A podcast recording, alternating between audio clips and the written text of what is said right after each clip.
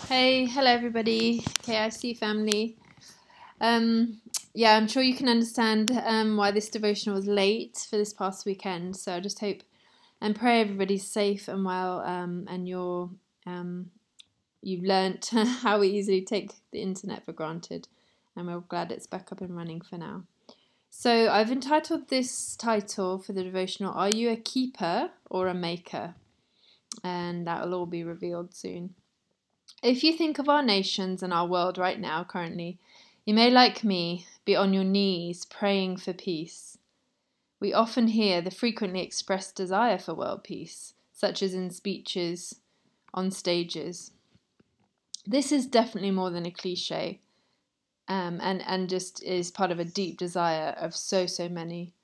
As believers, we seem, we seem, and we ought, I hope, we ought to have an innate sense of our calling to extend the kingdom of God while we live our lives on earth as Jesus' disciples before we get to experience the kingdom of God fully in heaven.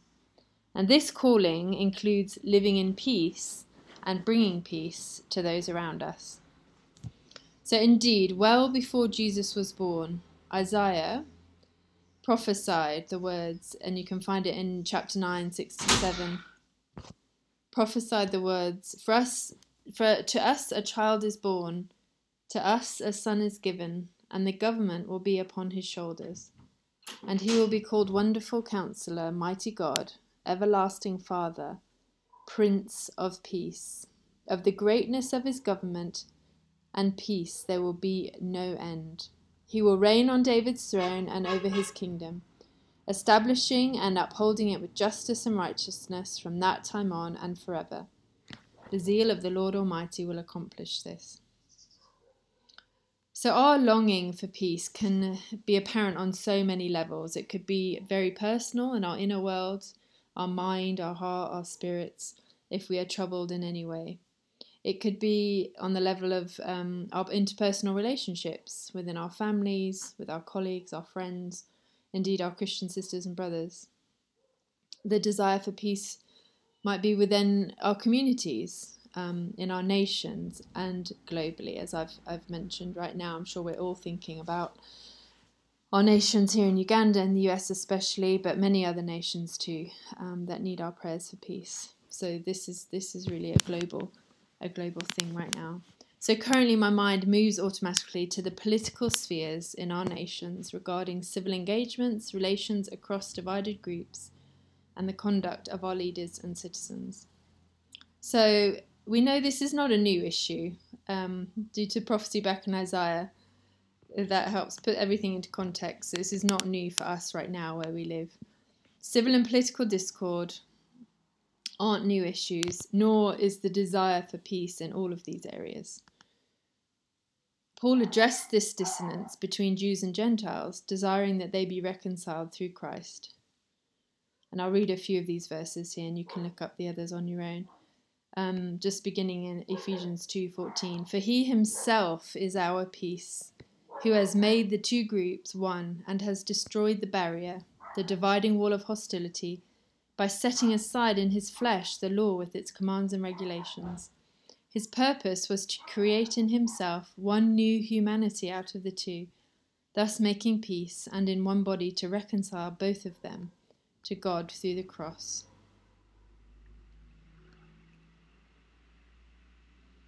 I'll read the verse actually, Ephesians 4, and later down. Now I'll read here. So, for I therefore, a prisoner for the Lord, urge you to walk in a manner worthy of the calling to which you have been called with all humility and gentleness, with patience, bearing with one another in love, eager to maintain the unity of the Spirit in the bond of peace. There is one body and one Spirit, and that continues. It talks about baptism and um, being of one accord. You can you can read that. Continue. I now want to draw attention to Jesus' teaching in a sermon on a hillside, often called the Beatitudes. Here, Jesus describes and identifies characteristics of a Christian who is seeking life as a disciple. In this discourse, Jesus is outlining the expectations for a believer within the kingdom of God. Each of the Beatitudes begins with the word blessed or blessed, which can be translated as full and joyful well being. So, for today, and I'm sure you've guessed, let's focus on the one verse in particular Matthew 5 and verse 9 of the Beatitudes. And we'll read it together here. So, blessed are the peacemakers, for they will be called children of God. And there are various versions. I know some versions say they will be called sons of God. But the main, the main um, emphasis, and we I want to get across today, is blessed are the peacemakers, for they will be called children of God. In the message version, quite nice to compare with something that sounds different and, and might get the meaning across to you differently. It says, You're blessed when you can show people how to cooperate instead of compete or fight. That's when you discover who you really are and your place in God's family. So you can probably guess at the title now. So, peacemakers in this context are those who promote God's peace. This peace is taken from the Hebrew word shalom, which can be defined as total or complete well being, both personally and communally. In this statement, Jesus is stating that those who put their faith in him and actively pursue peacemaking will receive the eternal reward of being called children of God, as they reflect the Father's character of peace and unity. So I just want to go back to that word pursue, as they actively pursue peacemaking. So, peacemaking, the word making, is a very um, active verb. It's very intentional, it's very front footed. So when we actively pursue pace, peacemaking, you can see before I carry on that it's a very different word to peacekeeping. Okay? So as a reward, and, and Don Carson, many of you might have heard of him, he puts it like this The peacemakers are called children of God or sons of God because of their eternal reward in following Jesus. So, are we called here to keep the peace or make the peace? we should not confuse the two concepts. There's a quote here from a, from an article I read. There's that's a drastic error, even though it's only a slight change in terms. Peacemakers strive to create peace and attempt to reconcile things and people that are at odds with one another. Peacekeepers, on the other hand, strive to keep peace at all costs. So in Proverbs 10:10, Solomon says, "Peace, sorry, people who wink at wrong cause trouble, but a bold reproof promotes peace." In other words, peacekeepers, by not acknowledging wrongdoings in an effort to maintain peace, are actually winking at them. In fact, peacekeepers and peacemakers can actually be considered complete opposites of one another. So, in our various national histories, we, and I'm going to use a very broad we, people, we as Christians, as nations, various sort of uh, community groups within nations, have sadly been complicit in many things that have led to long lasting strife, hurt, and disunity, whether knowingly or unwittingly, such as racial or tribal segregation. Many Christians have, in fact, been peacekeepers in this way. They wanted to maintain things as they were without discord or change. They wanted to keep the peace as it was. Racism, perhaps, disguised, disguised sorry, as peace. Civil rights activists had to sometimes disturb the peace in an effort to make room for real peace. This also happens within the walls of our churches. Peacekeepers can stifle the opportunities that we have within the church to challenge the status quo and pursue freedom as Christ intended it. If we can influence our church environments to be places where we are authentic, accepting, loving, and honoring, and some of these words are really key, crucial words. We'll be in the next few months unfolding some of them as a leadership group, um, some of our key cultures um, that we want to pursue as a church, things we want to be known by. Um, and some of these words might come into that. Um, so if we can make our church, our, our congregation, our community, the places that we have influence and our spheres of influence, if we can model being authentic, being open, being real with people, being accepting, being honoring of people made, everybody made in, in the image of God, yeah, then we are helping to provide a place where we also people we feel safe that people can share their thoughts and concerns and opinions and doubts with one another without the need for wearing masks or maintaining a false sense of peace. And that's part of our, call, our calling to bring shalom um, peace in, in where we are. Okay, so just to go on and give us some practical points um, on, that, here are three ways that we can make peace instead of keeping the peace. Okay, so the first one is linked to what I was just talking about honor and acceptance. And this is linked to this the idea of speaking your mind in love, obviously. I'm not advocating just sort of blurting out anything to anyone, anywhere, but speaking your mind and sharing your passions. This is about creating a space where others can do the same. Yeah, and there's a, a phrase that Rory and I know um, from long back that says "free people, free people." So just just think on that. Yeah, and there's a, and, and conversely, there's also the phrase "hurt people, hurt people." Yeah, so just just think about that. If you're free in yourself and you're you're not judging others or condemning others, you're allowing them a space to say what they really think, then um, you're you're allowing them to also open up and feel free. So, number two, authenticity. Share discomfort, pain, and hurt. Cultivate vulnerability, especially in your mentee or mentor relationships, discipleship relationships, yeah, and amongst your small groups and your families and your friendships.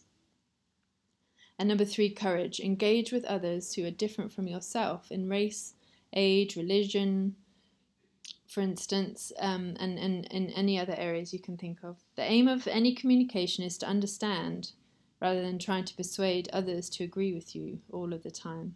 Yes, this is about being a bridge builder, about taking risks, um, hence the courage. It, it, takes courage sometimes to step out of your comfort zone and, and be around people who are different from you. So take risks to heal traditional divides in our communities, to show the people around us that we have the love of Christ. And I just want to put a small note in there, and, I'm sure you, you hear my heart in this. This isn't um, not the same as condoning sinful behaviour. Okay, um, this is a just as the emphasis is on being accepting and honouring of, of those around us and giving them space to be themselves and, and to explore their, their beliefs and their questions about God, especially.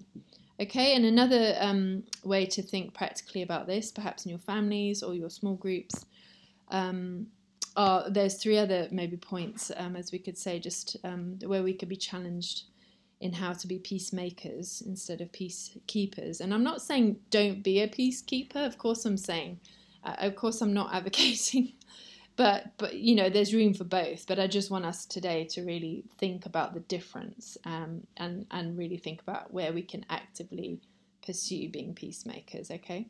So number one, there's another point here: trust in the promises of the Bible despite your situation. So sometimes we feel quite overwhelmed or quite down, quite pessimistic, perhaps. We've lost a bit of hope, a bit of faith in our current situations, perhaps um, in whichever country we're from or whichever, you know, it's been a long year. We've had the COVID situation, we've had various um, unrests, racial unrests, political un- unrests, and some are ongoing. So I think this this point here is just to trust the promises of the Bible. Don't don't um, just rely on your feelings. Don't don't just let your feelings, especially if they're negative, dictate your your knowledge and your experience of the truth and what Jesus says to you, um, despite your current our current situations.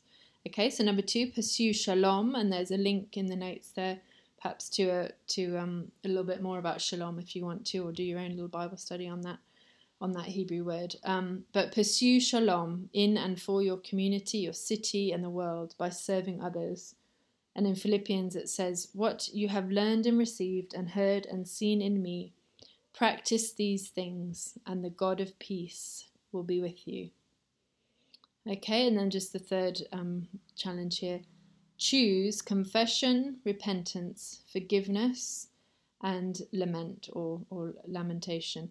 Um, you can go to Lamentations and see there, and this is just all about, you know, sometimes we, we get down or we get overwhelmed or we point the finger at what other people are doing. But sometimes we need to actually just be in a place ourselves of of um, interceding and repenting on behalf, perhaps, of our community or our nation, praying for our leaders, praying for our community leaders, um, um, and and and just crying out to God and being real with Him, being honest about how we're feeling and the peace that we long to to to see and feel and experience.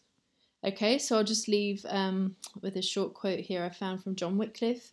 He said, We are not merely called peaceable men or women. It is hard enough to keep peace, but much more difficult to bring peace where there is strife.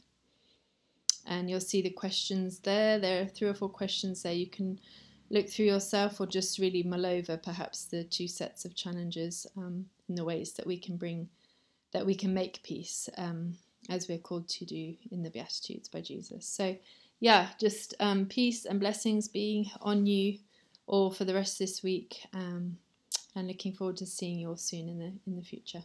Bye for now.